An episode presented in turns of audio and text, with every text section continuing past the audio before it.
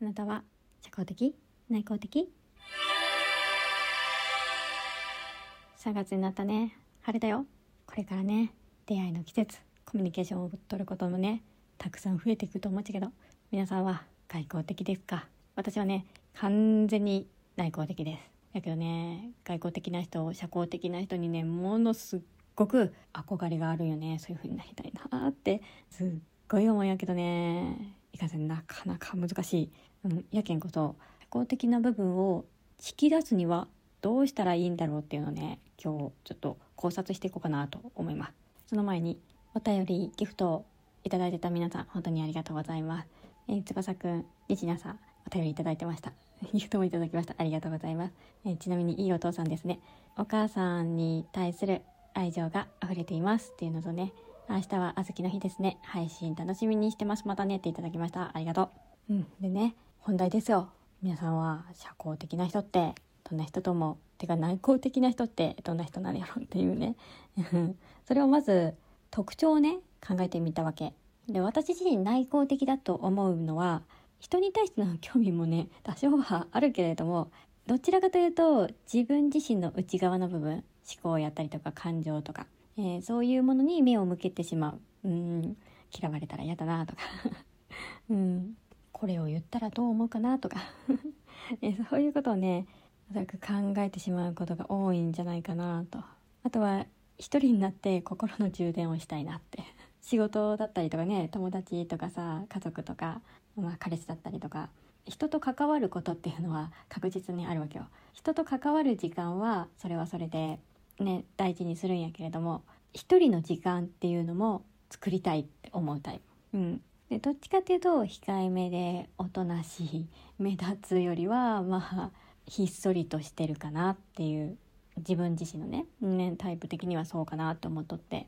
ルーティンで同じものをずっとやるっていうのもそこまで苦手じゃないというかむしろそっちの方が楽だなって思うタイプ。そういうのもね好き自分の好きっていうものはあるけど広げるっていうよりはこれ特定みたいな感じが内向的な人には多いんじゃないかなと。私自身もねどっちかっつうとそっちのタイプ。自分自身が憧れる外交的な人はどんな人なのかっていうのを考えてみた限りそしたらねまあ外に向いてるからさ人に興味があるんだよね。多分ね好奇心旺盛なのかな。うん。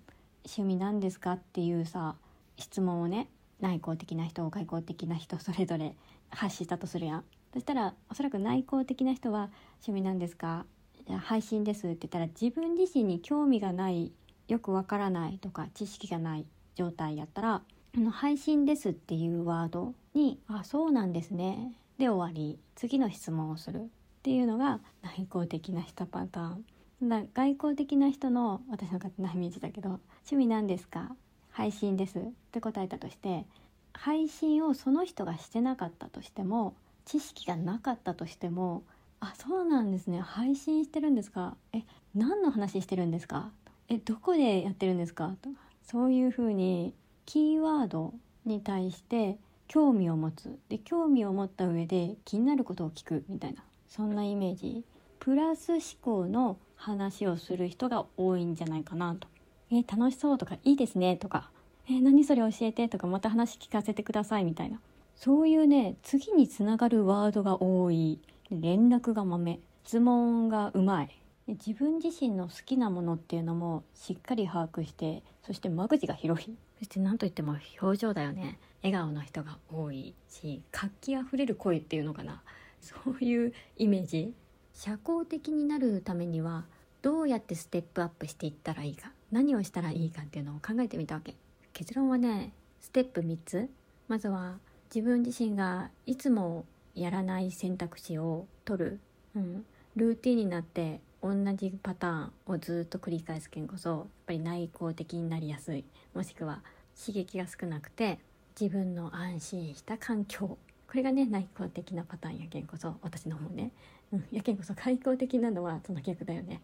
自分がいつもとってるルーティンの選択肢じゃなくてそこからちょっと違うところをピックアップしてやってみる。選択肢を取ってみるっていうのがいいんじゃないかなと。例えば動画を見ます。私アニメ見るのが好きなんやけどアニメを見ます。ずっと、まあ、コナン君ワンピースとかスラムダンクとかまあ根強くね、興味があるものやけんこそ見るんだけどそればっかりじゃなくて自分の興味がありそうな関連動画とかがさ勝手におすすめで流れてくるわけやちょっと気分転換にこれなんだろうって思うやつを選択してみて見るとか。いつも行くスーパーコンビニじゃない違うお店に行ってみる。違う道から帰ってみるとか。そういう些細なことでもいいけんさ。その選択肢を少し変えてみる。思考を変えてみるっていうことをすると好奇心っていうのが生まれてくるんじゃないかなと。で次のステップ。言葉と表情。好奇心旺盛ってことはワクワクしとわけやん。ワクワクしとんなら楽しそうな表情なわけ。やけんこそ笑顔声を少しトーン上げるとか口角を上げるっていうのを意識する。そしてポジティブな言葉だよね。それ楽しそうですね。いいですね。っていうのを言えるようにしたい。それができるようになったらねステップ3だよ。話す。自分自身のさこんなことがあったんです。とかこういうの興味があるんですけどなんか知ってますか？みたいな。質問したり。好きなものを聞いて何ですかそれ？楽しそうですねっていう言葉を言う。それができたら社交的になれそうな気がする。とね想像だけはできるんやけどね。実践するのが難しい。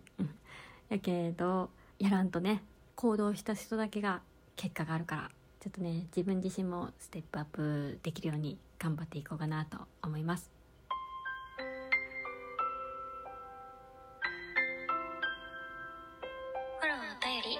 集中。もしね同じように悩んどう人どうしたらいいっちゃろうって思う人おったら一緒にやってみよう。やったら必ず何かが変わるけん私も頑張ろうと思います。今日も聞いていただいてありがとうございます。ゆっくり眠れますように。おやすみなさい。